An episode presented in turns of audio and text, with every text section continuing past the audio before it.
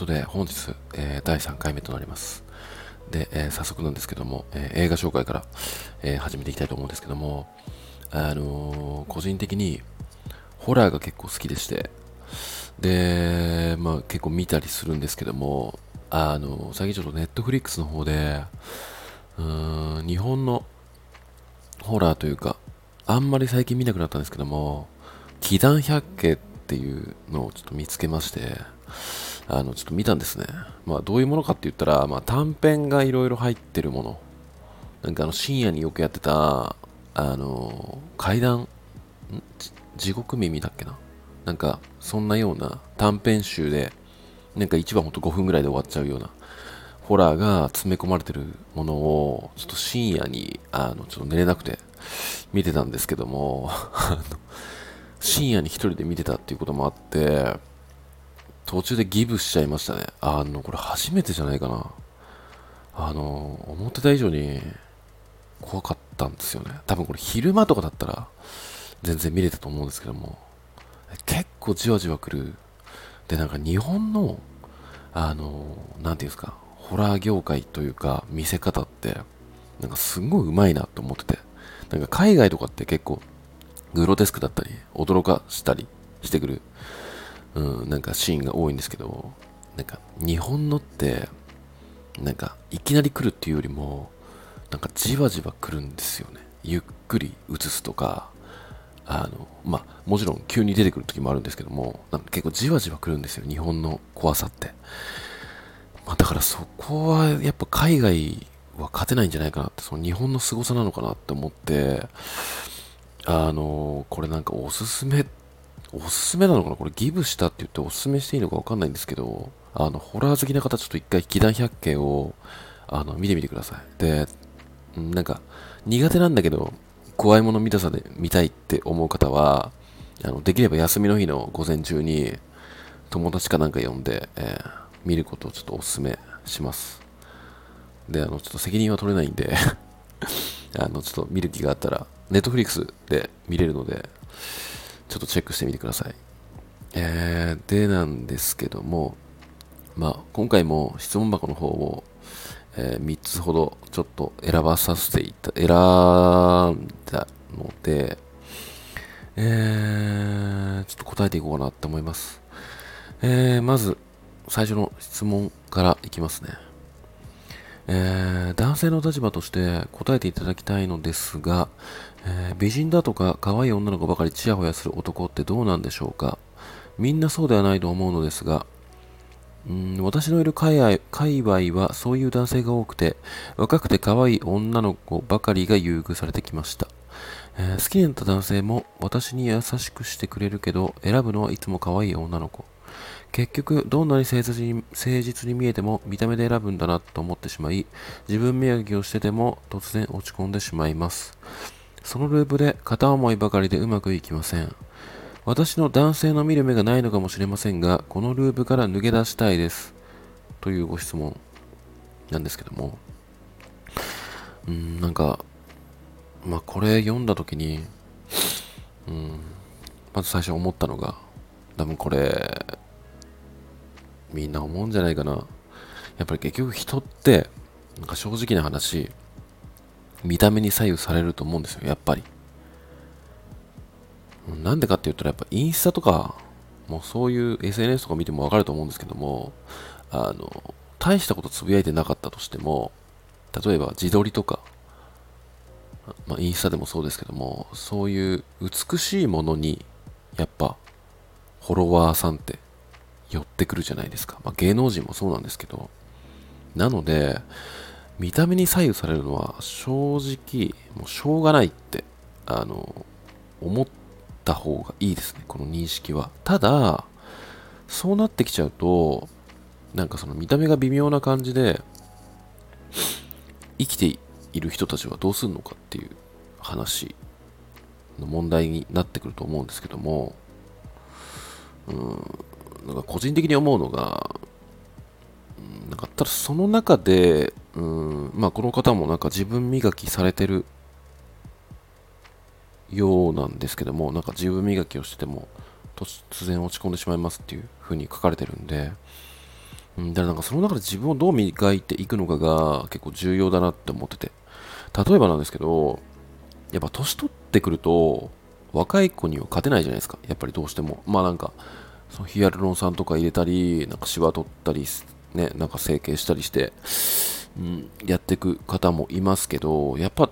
りね、あの若い子の肌質とかそういうものには勝てない部分があるのかなって思ってて。でもなんか逆を言えば、うん、こっちには人生の経験値があるんですよね。若い子よりもやっぱり。まあ、若い子というか、まあ、20代前半の方でも、いろんな経験してきて、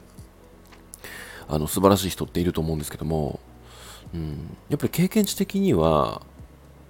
うん、やっぱ年を取れば取るほど、まあ、どういう生き方をしていくかにもよるんですけども、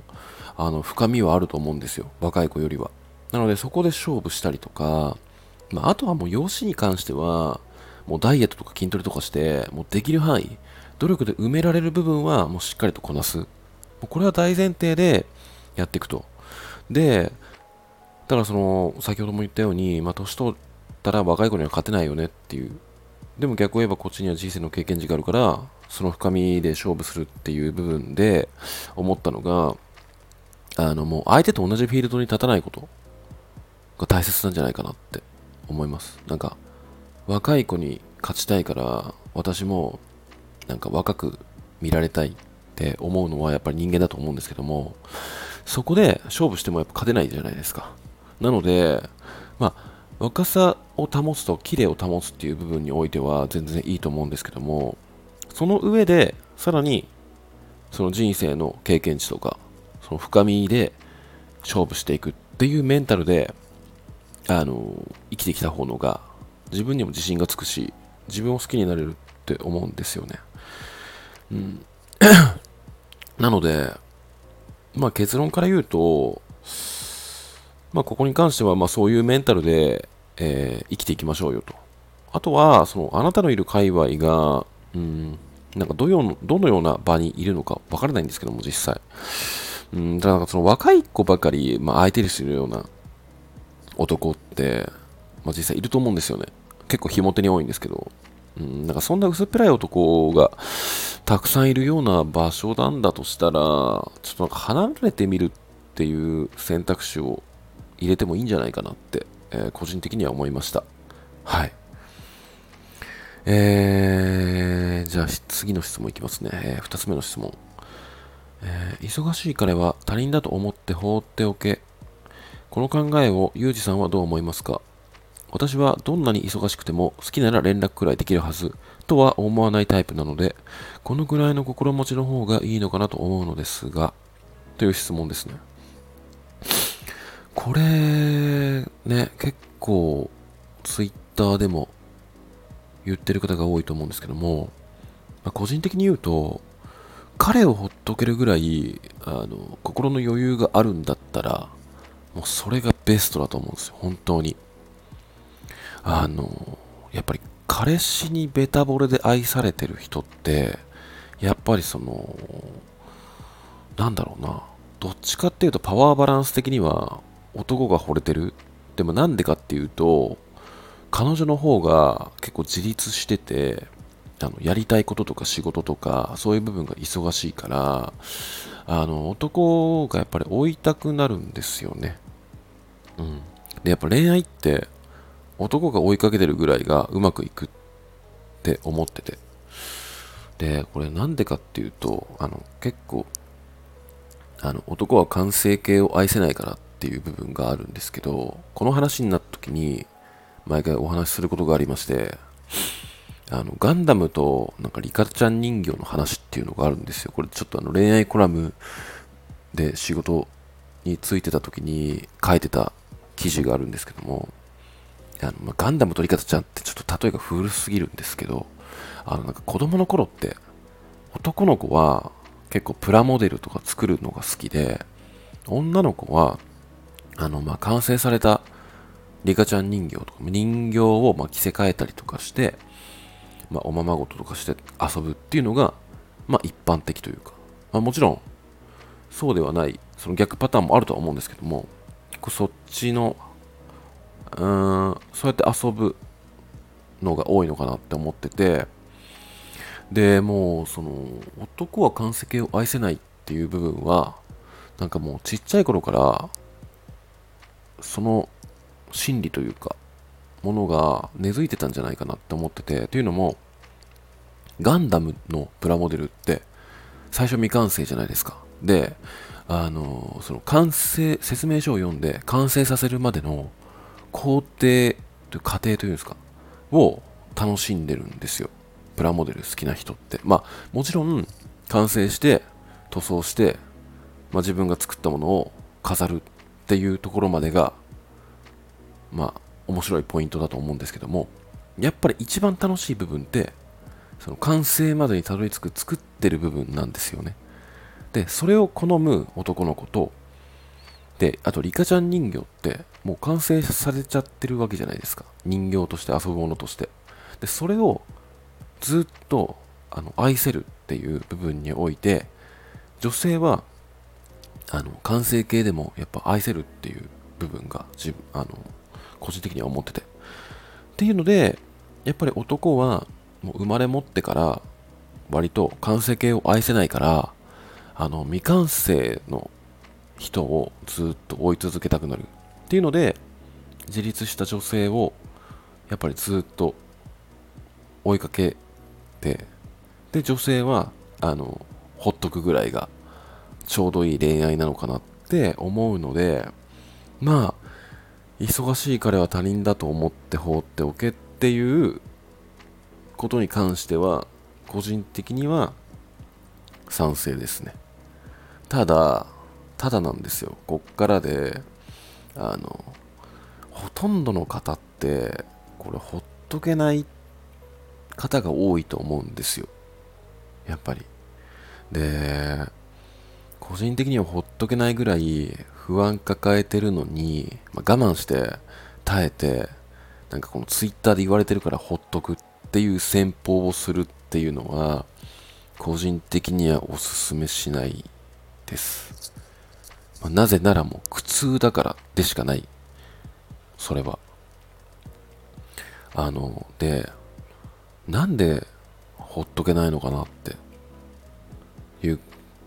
あの疑問を抱かれることが多いと思うんですけどもこれはシンプルに、まあ、まず相手を知らなすぎるっていう部分もあるんですよ。あのやっぱり話し合いから逃げちゃったりとか聞きたいことを聞けないから聞きたいことを聞けないなんかそこその根底はあの嫌われちゃうからとか冷められるからとかあのそこだけ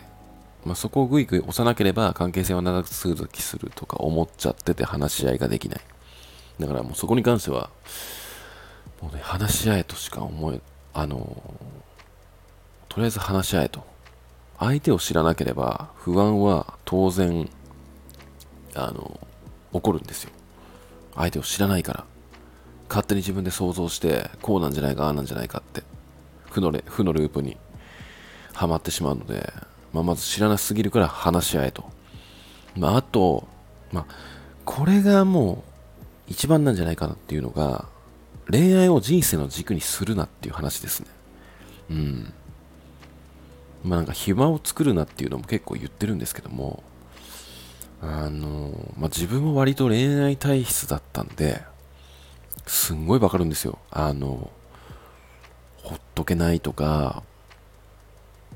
やっぱ不安になっちゃうとかって勝手に変な妄想してすんごいわかるからこそ言えるんですけど